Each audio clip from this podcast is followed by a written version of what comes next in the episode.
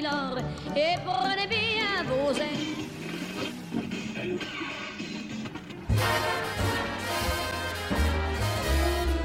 And fill my heart with love. Vamos con moi. Love me do. Oh, love me do.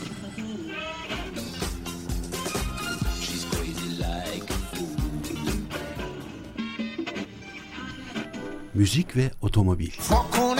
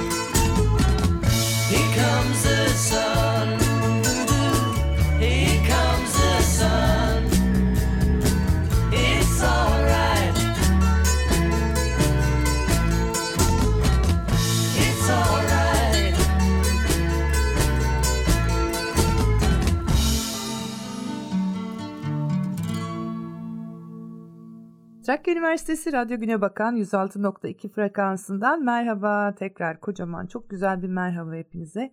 Umarım iyi bir gün geçirmişsinizdir ya da geçiriyorsunuzdur.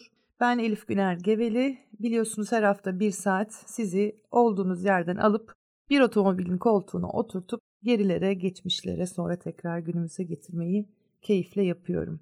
Bu hafta otomobil ve müzik programımızın dördüncüsü. Ne güzel, çok da güzel. Dört de iyi bir rakam bu arada. Ee, şimdi dikkat ettiyseniz programın girişini yapmadım. Ee, girişinde size bir parça dinlettim. Hepinizin tanıdığını düşünüyorum açıkçası. Evet Beatles grubunun Here Comes the Sun adlı parçasıyla dinlediğiniz. Bu parçanın da böyle minicik bir hikayesi var anlatayım. 1965 yılında Help adlı albümde yer alan bu parça bugüne kadar en çok cover'ı yapılan parça olarak girmiş müzik literatürüne. Şimdi cover'ı ne demektir?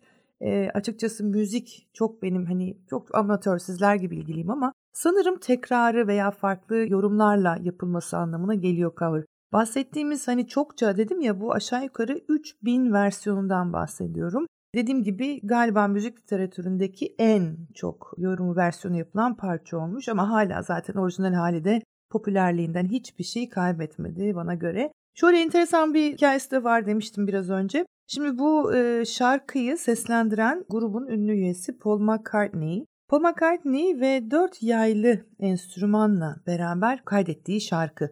Ama diğer üyeler, grup üyeleri, Beatles'ın üyeleri demişler ki ya bu bizim Beatles tarzından çok farklı.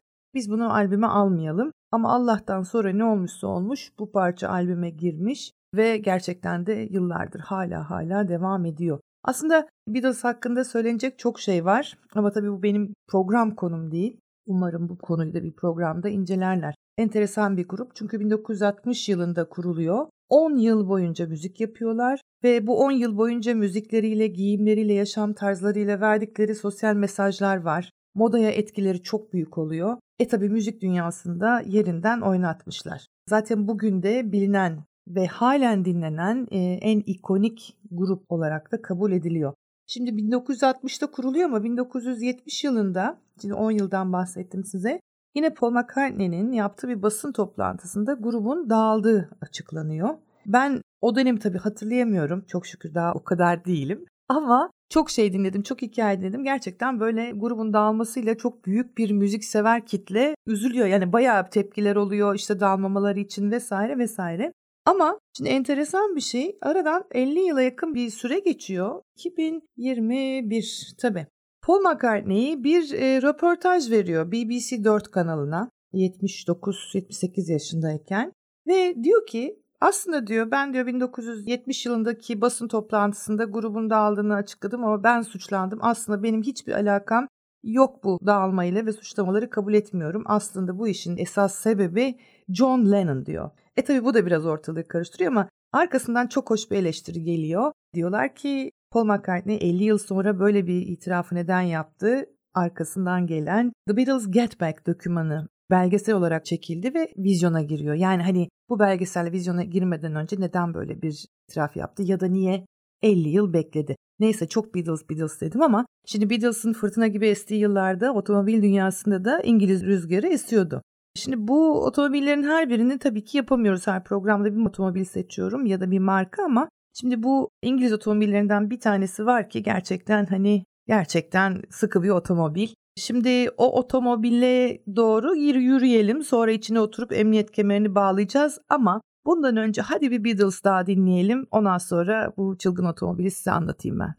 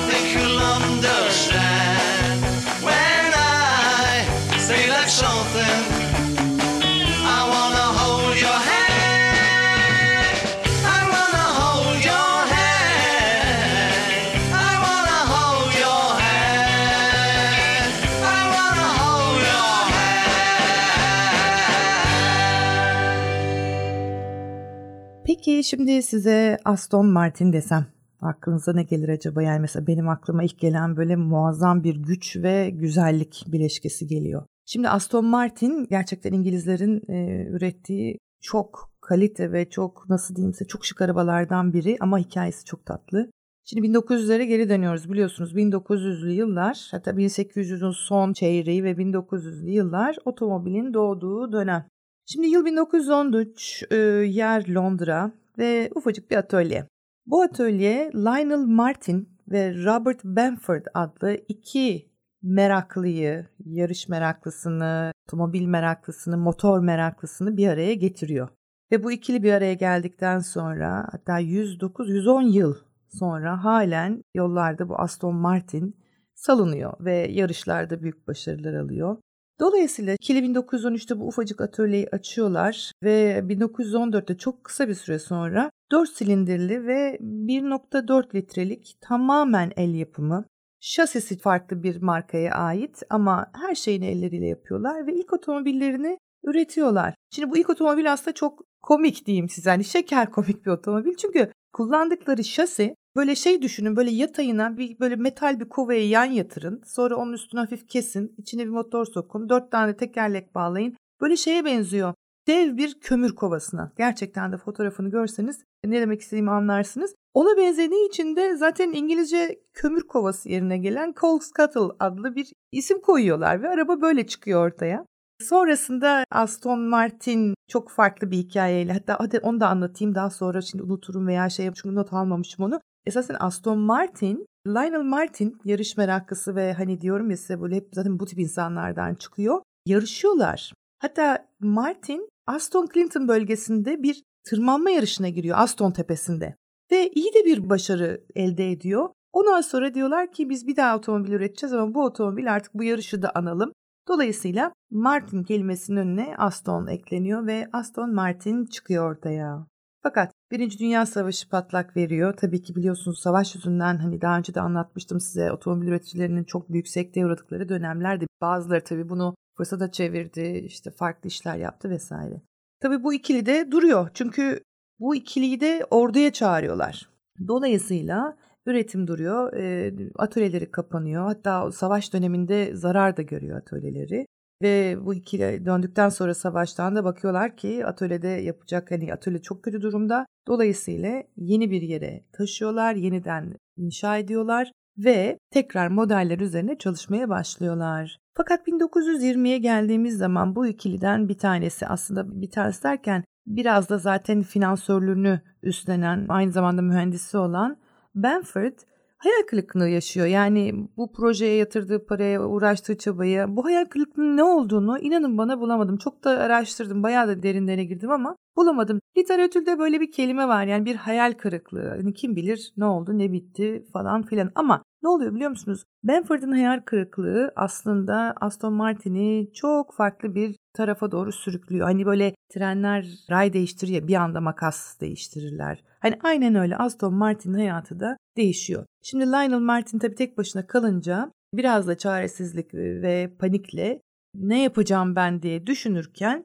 Louis Barowski, bu Louis isminin önünde Kont olduğunu hatırlıyorum. Kont Louis Barowski olması lazım. Çok zengin, e tabii ki yine otomobil ve yarış tutkunu bir adam çıka geliyor ve Aston Martin'in üreteceği otomobillerde ve otomobillerin çok üst segmentteki yarışlarda yarışmasına yardımcı olmak için ve finansman olarak da firmayı ayağa kaldırmak için gönüllü oluyor. Ve bu ikili gerçekten 1922'de Fransa Grand Prix'sine katılan otomobiller üretiyor ve yarışa katılıyorlar. Çok da iyi dereceler alıyorlar. Alıyorlar özür diliyorum. Biliyorsunuz hani programda hep diyorum ya böyle bir anda kaydediyoruz. O yüzden artık e, lisan affola diyelim. Şimdi bu yarış konusu hep anlatıyorum size. Yani o dönemlerde üretilen otomobillerin kendilerini gösterdikleri, işte performanslarını, güçlerini gösterdikleri en önemli mecra yarışlar. Yarışa katılabilecek bir otomobil üreten bir firma zaten aslında yola 10-0 ileride başlıyor diyelim. Şimdi o dönemlerde de Grand Prix çok önemli bir yarış. Gerçekten çok önemli bir yarış. Bu yarış minik bir parantez açayım. İlk olarak 1900 26 Haziran 1906 evet ki düzenleniyor. Aslında Formula 1 yarışlarının etaplarından biri. Ve tabii yıllar geçtikçe bu yarış e, halen de biliyorsunuz yani milyonları peşinde sürükleyen bir yarış oluyor. Aslında çok da büyük bir ekonomi neyse gene çok karıştırdım. Çok ikonik bir yarış. Dolayısıyla e, bu yarıştan da alnın akıyla çıkınca Aston Martin artık tanınmaya başlıyor, dikkat çekiyor. Tam böyle işte muazzam bir döneme girdim derken bir darbe daha geliyor Aston Martin'e. Hem de çok acıklı bir darbe geliyor. Demiştim ya size bu Zbarowski gerçekten yarış tutkunu hem aynı zamanda da yarış pilotuydu. İtalya'daki bir Grand Prix'e katılıyor ve enteresan Mercedes takımının yarış pilotu olarak ama katılıyor. Ve bu yarışta çok büyük bir kaza geçiriyor ve hayatını kaybediyor. E tabi bu gerçekten Aston Martin takımı için çok büyük bir kayıp oluyor ve ondan sonra tekrar e, bir sıkıntıya giriyor firma. Ve şimdi Zbarowski'nin ölümünden sonraki kayıptan dolayı Aston Martin'in yaşadığı sıkıntı çok uzun bir müddet devam ediyor. Hatta neler oluyor biliyor musunuz? Bu şirket el değiştiriyor. Kurucusu Lionel Martin hatta maaşlı olarak baş mühendis olarak da çalışıyor. Ve sonra çok el değiştiriyor. Şimdi o kadar hani şey yapmak istemiyorum. Çok da sürüklemek istemiyorum sizi oralara ama e yine de bir şeyler oluyor. Çünkü bahsettiğimiz otomobil o yıllardan gelmiş ama şu anda dünyada gerçekten ilk 5'te yer alan bir otomobil. Peki ne oluyor? E ne oluyor bakalım Beatles ne diyor ondan sonra ben ne diyeceğim.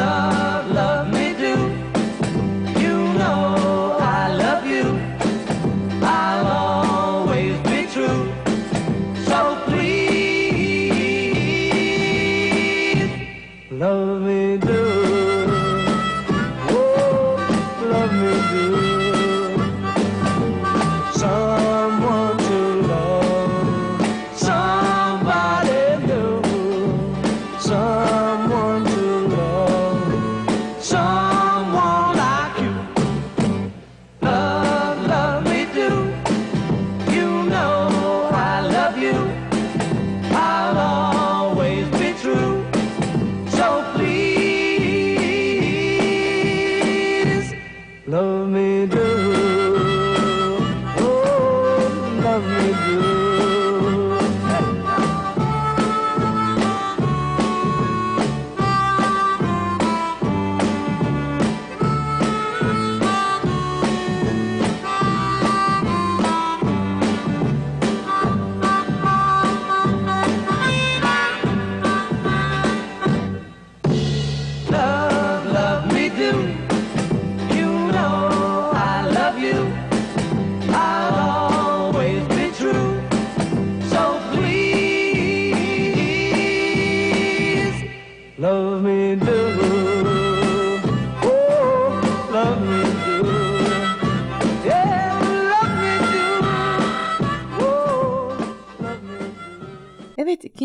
Savaşı bitiyor. Şimdi 1946 yıllarının sonlarına doğru elinde tuttuğu İngiliz ulusal gazetesi olan meşhur The Times'da yüksek sınıf motor işletmesi adlı bir ilan görüyor. Görüyor diyorum işte üçüncü tekil konuşuyorum çünkü kim olduğunu birazdan söyleyeceğim. Hoşuma gidiyor böyle şeyler yapmak inşallah kızmıyorsunuz bana. Neyse e, bu ilanı görüyor ve merak ediyor. Sonra araştırmalarını yapıyor. Bir bakıyor ki bu yüksek sınıf motor işletmesi adı altındaki işletme aslında Aston Martin. Aston Martin'i gören David Brown önce şirketin merkezine gidiyor. Nedir durum hani nasıl bu kadar bilinen bir marka Times gazetesinde satışa çıkmış vaziyette. Dolayısıyla gidiyor. Orada çok enteresan bir prototiple karşılaşıyor. Bu çok bilinen bir şey değil esasen. Ee, o yüzden de bunu birazcık açacağım size. Çünkü Aston Martin 1939 yılında Atom adında bir otomobil dizaynına karar veriyor ve başlıyor ve bir yıl sürüyor bu otomobilin dizaynının tamamlanması ve prototip haline gelmesi.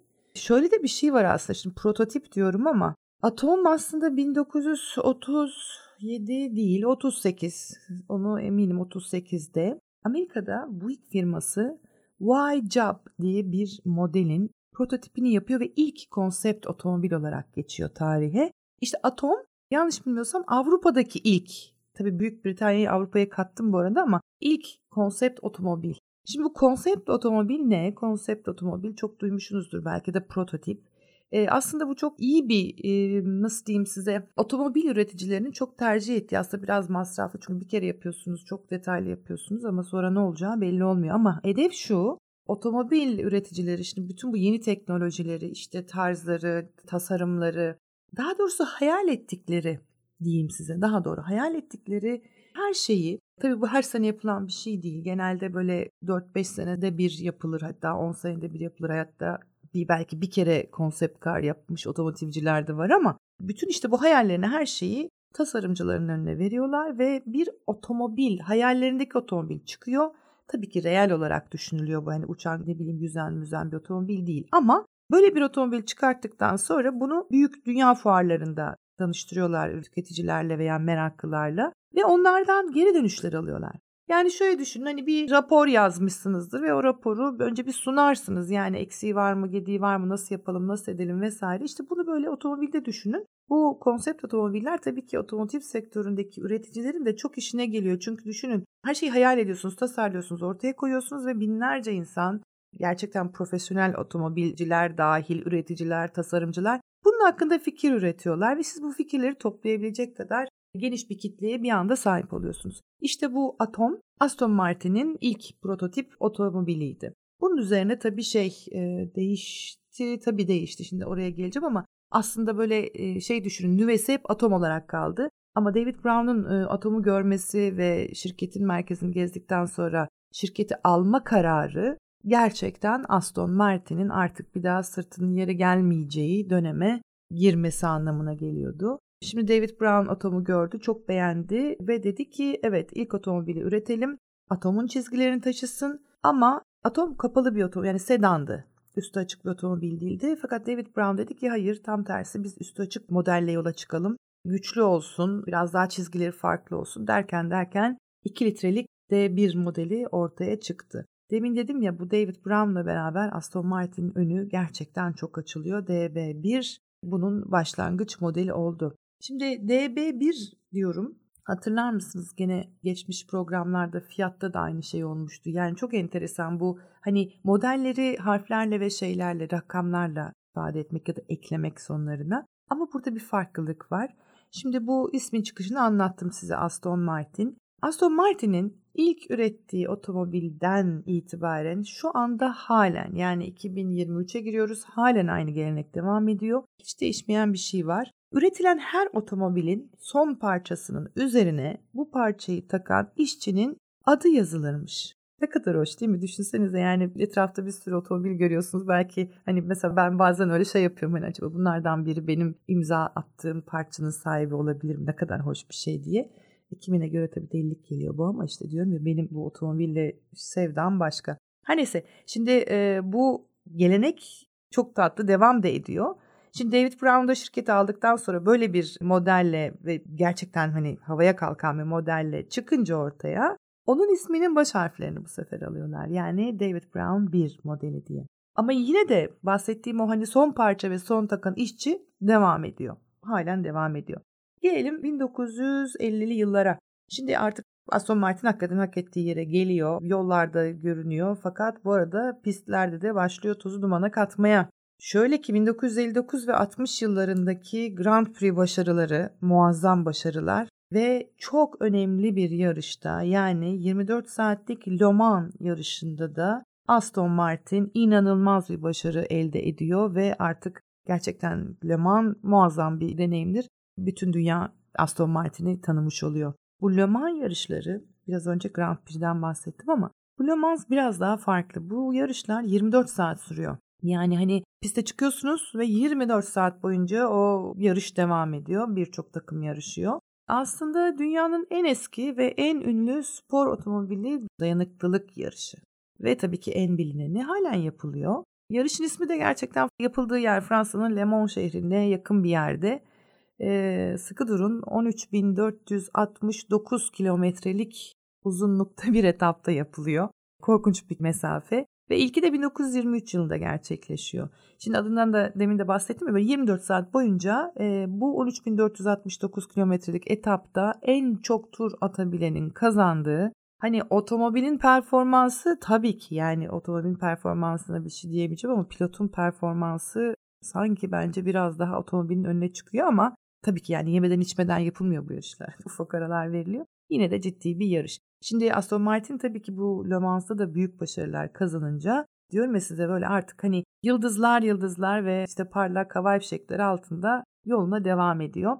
Fakat öyle bir şey oluyor ki bu Grand Prix, Le Mans, DB1'in başarısı hepsi hepsi hepsi tabii ki çok önemli. Ama çok da enteresan bir şey daha oluyor. İşte ondan sonra zaten artık hani dünya tanıyor, dünya tanıyor diyorum ya gerçekten dünya tanıyor. Şimdi ne olabilir ki aslında hani bu kadar bilinen bir otomobil daha da dikkat çekiyor ve gerçekten unutulmazların arasına giriyor. E hadi o zaman onun ipucunu şimdi size veriyorum. Hemen de tahmin ediyorum bileceksiniz ne olduğunu.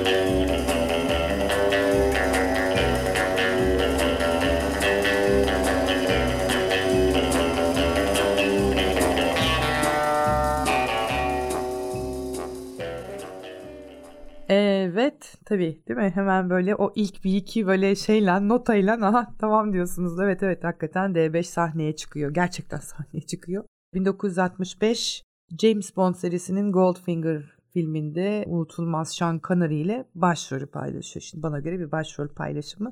Çünkü James Bond ve otomobili yani o başka bir şeydir. Bu film birincisi oluyor ama ondan sonra Bond serilerinde kullanılan aşağı yukarı 10 tane model var.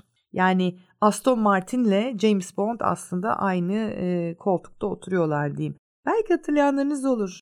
Ben bu programa başladığım zaman ilk konuğum Mustang'di biliyorsunuz. Mustang'in de 64.5 modelinin bütün dünya ile tanışması New York fuarını bir kenara çektiğimizde yine bu Goldfinger filmi olmuştu. Çünkü orada Aston Martin ve Mustang'in bir kovalamaca sahnesi vardı. Ve Mustang de bu filmle beraber tanınma payını birazcık paylaştı Aston Martin'le.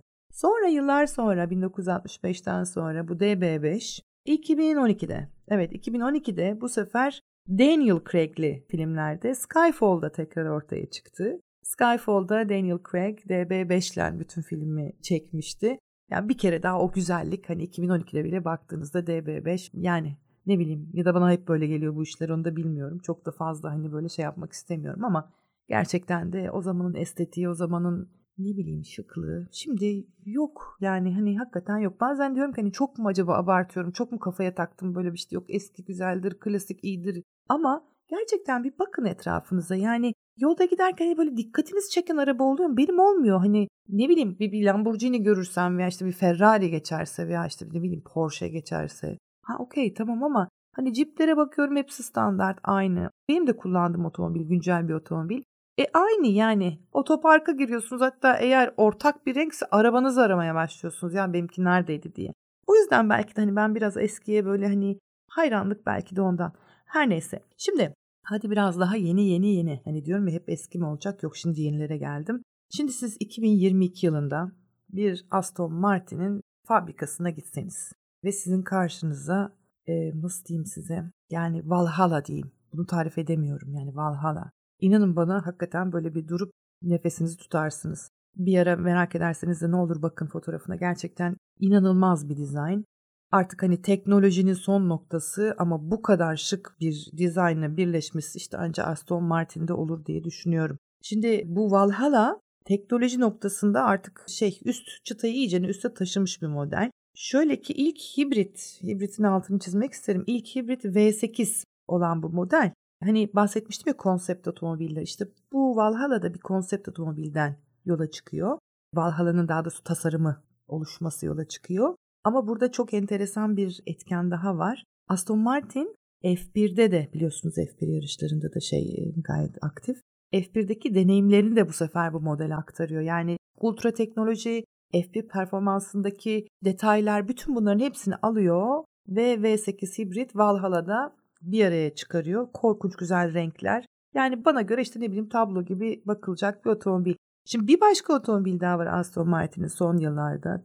E, bir tanesi de Valkyrie diye bir model. Şimdi Valhalla ve Valkyrie bunların ikisi de zaten çılgın otomobiller. E, özel siparişle yapılıyor bu arada biliyorsunuz Aston Martin yani böyle gidip de işte hani ikinci el üçüncü el almıyorsanız hani gidip de böyle işte e, şimdi marka da vermeyeyim ama hani ben şunun kırmızısı varsa alayım dediğiniz gibi bir alışveriş yapılamıyor Aston Martin'de. Şimdi Valkyrie anlatılmaz yaşanır demeyi tabii çok isterdim ama öyle bir şansım herhalde olmayacak yani yakında bile gelinmez otomobillerin ama şimdi korkunç uçuk bir tasarım var ve örümcekten hani örümcekten esinlenmiş onun organik yapısına göre hani yola çıkılmış yani garip çok güzel bir şey gerçekten çok güzel bir şey. Çok agresif duruyor otomobil gerçekten çok agresif duruyor. Ama yani nasıl anlatayım size? Hani en güzeli şöyle diyeyim bu otomobil 1140 beygir gücü diyeyim. Gerisini artık siz düşünün. Hani bu otomobili kullanmak çok isterdim. Ama yani kullanmayı geçtim hani yanımdan geçse sesini duysam o bile yeter bana. Tabii bu arada şey var. E, Aston Martin hep böyle şey nasıl diyeyim o spor otomobil yarışlar işte Valkyrie, Valhalla değil. E, çok şık bir de su ürettiler. Yine Aston Martin farkıyla. Ama şimdi dönüp dolaşıp aynı şeyi soruyorum. Şimdi James Bond'da da kafam takıldı. Yani bütün bunların yanında hani Valhalla D5 neyse ben hani cevap vermeyeyim biliyorum. Çünkü içinizden bana hani nasıl yani Valhalla mı D5 mi? Bana göre D5 ama Aston Martin gerçekten çok farklı bir segment, çok farklı bir kulvarda. Bana göre işte önümüzdeki yüzyılda herhalde ilk uçan otomobilde yapar diye düşünüyorum. Bu arada onun denemeleri de yapılıyor. Hadi bakalım bir Beatles diyelim. Sonra bir araya gelelim.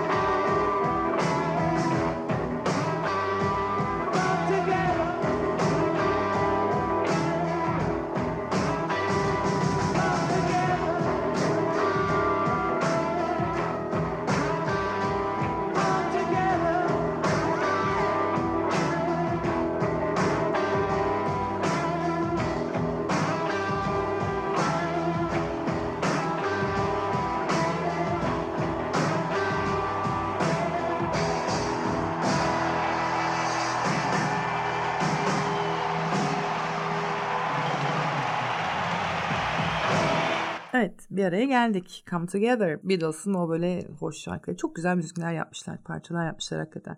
Şimdi Aston Martin'e geri dönüyorum. Diyorum ki şimdi Aston Martin'in çok özel e, farklı üretim metotları var. Evet enteresan hakikaten ama mesela yılda sadece 5 hani bilemediniz 5500 yani 5-6 bin arası diyelim. Hadi çok şey detaylı ben de yanlış konuşmak istemiyorum ama 5 ila 6 bin arasında araç üretiyor.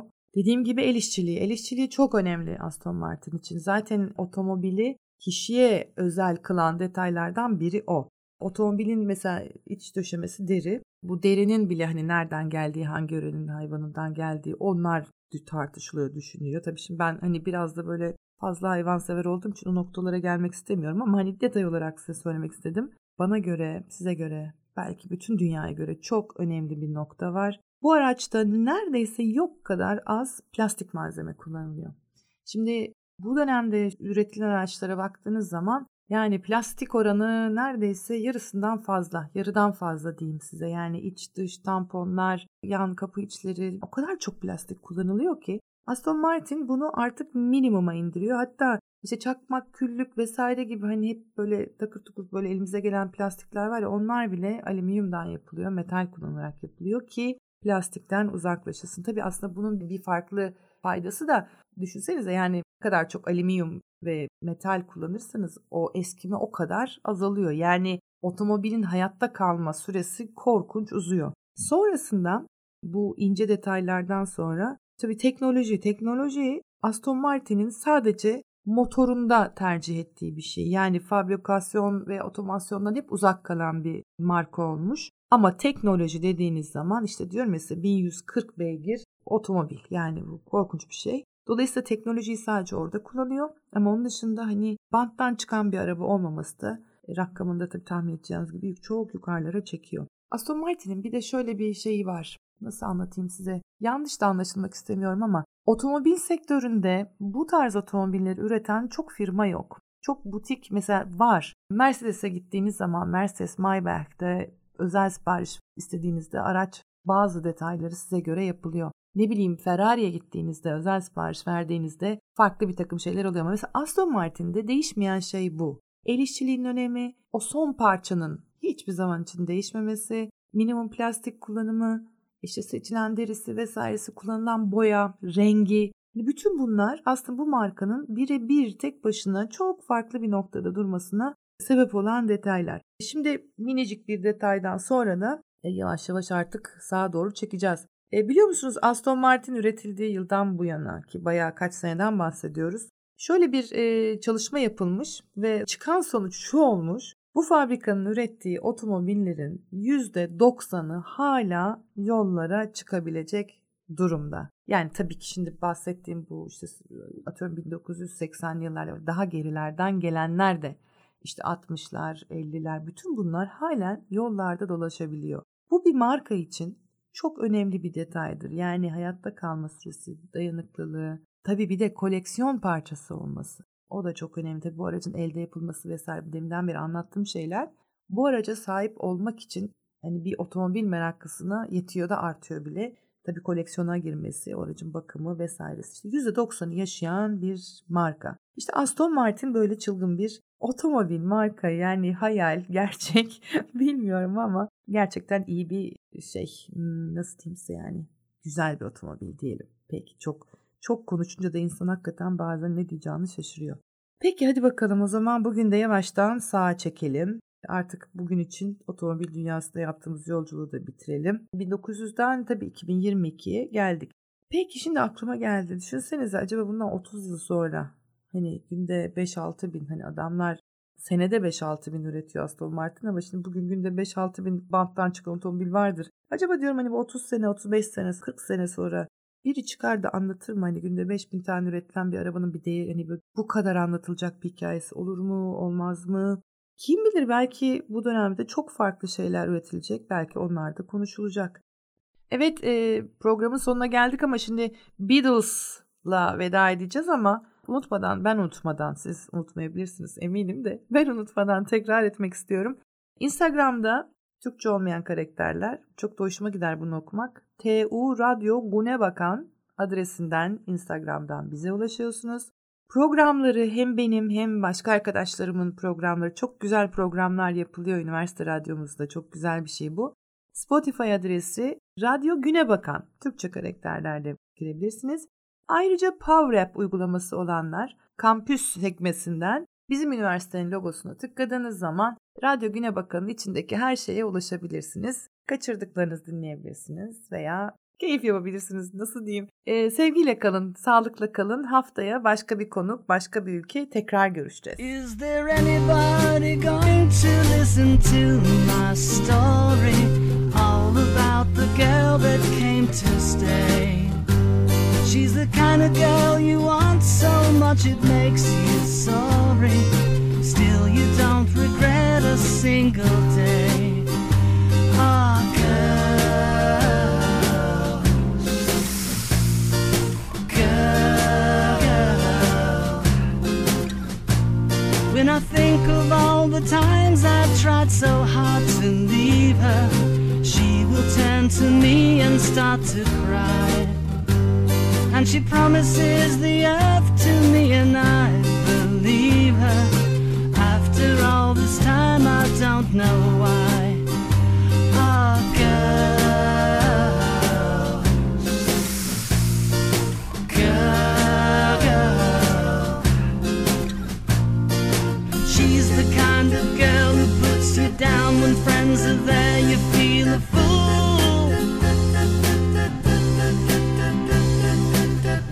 say she's looking good, she acts as if it's understood. She's cool.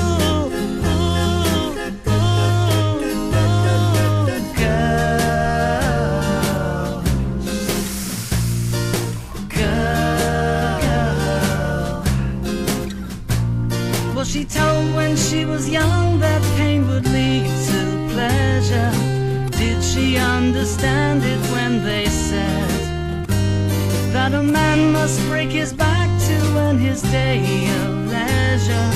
Will she still believe it when he's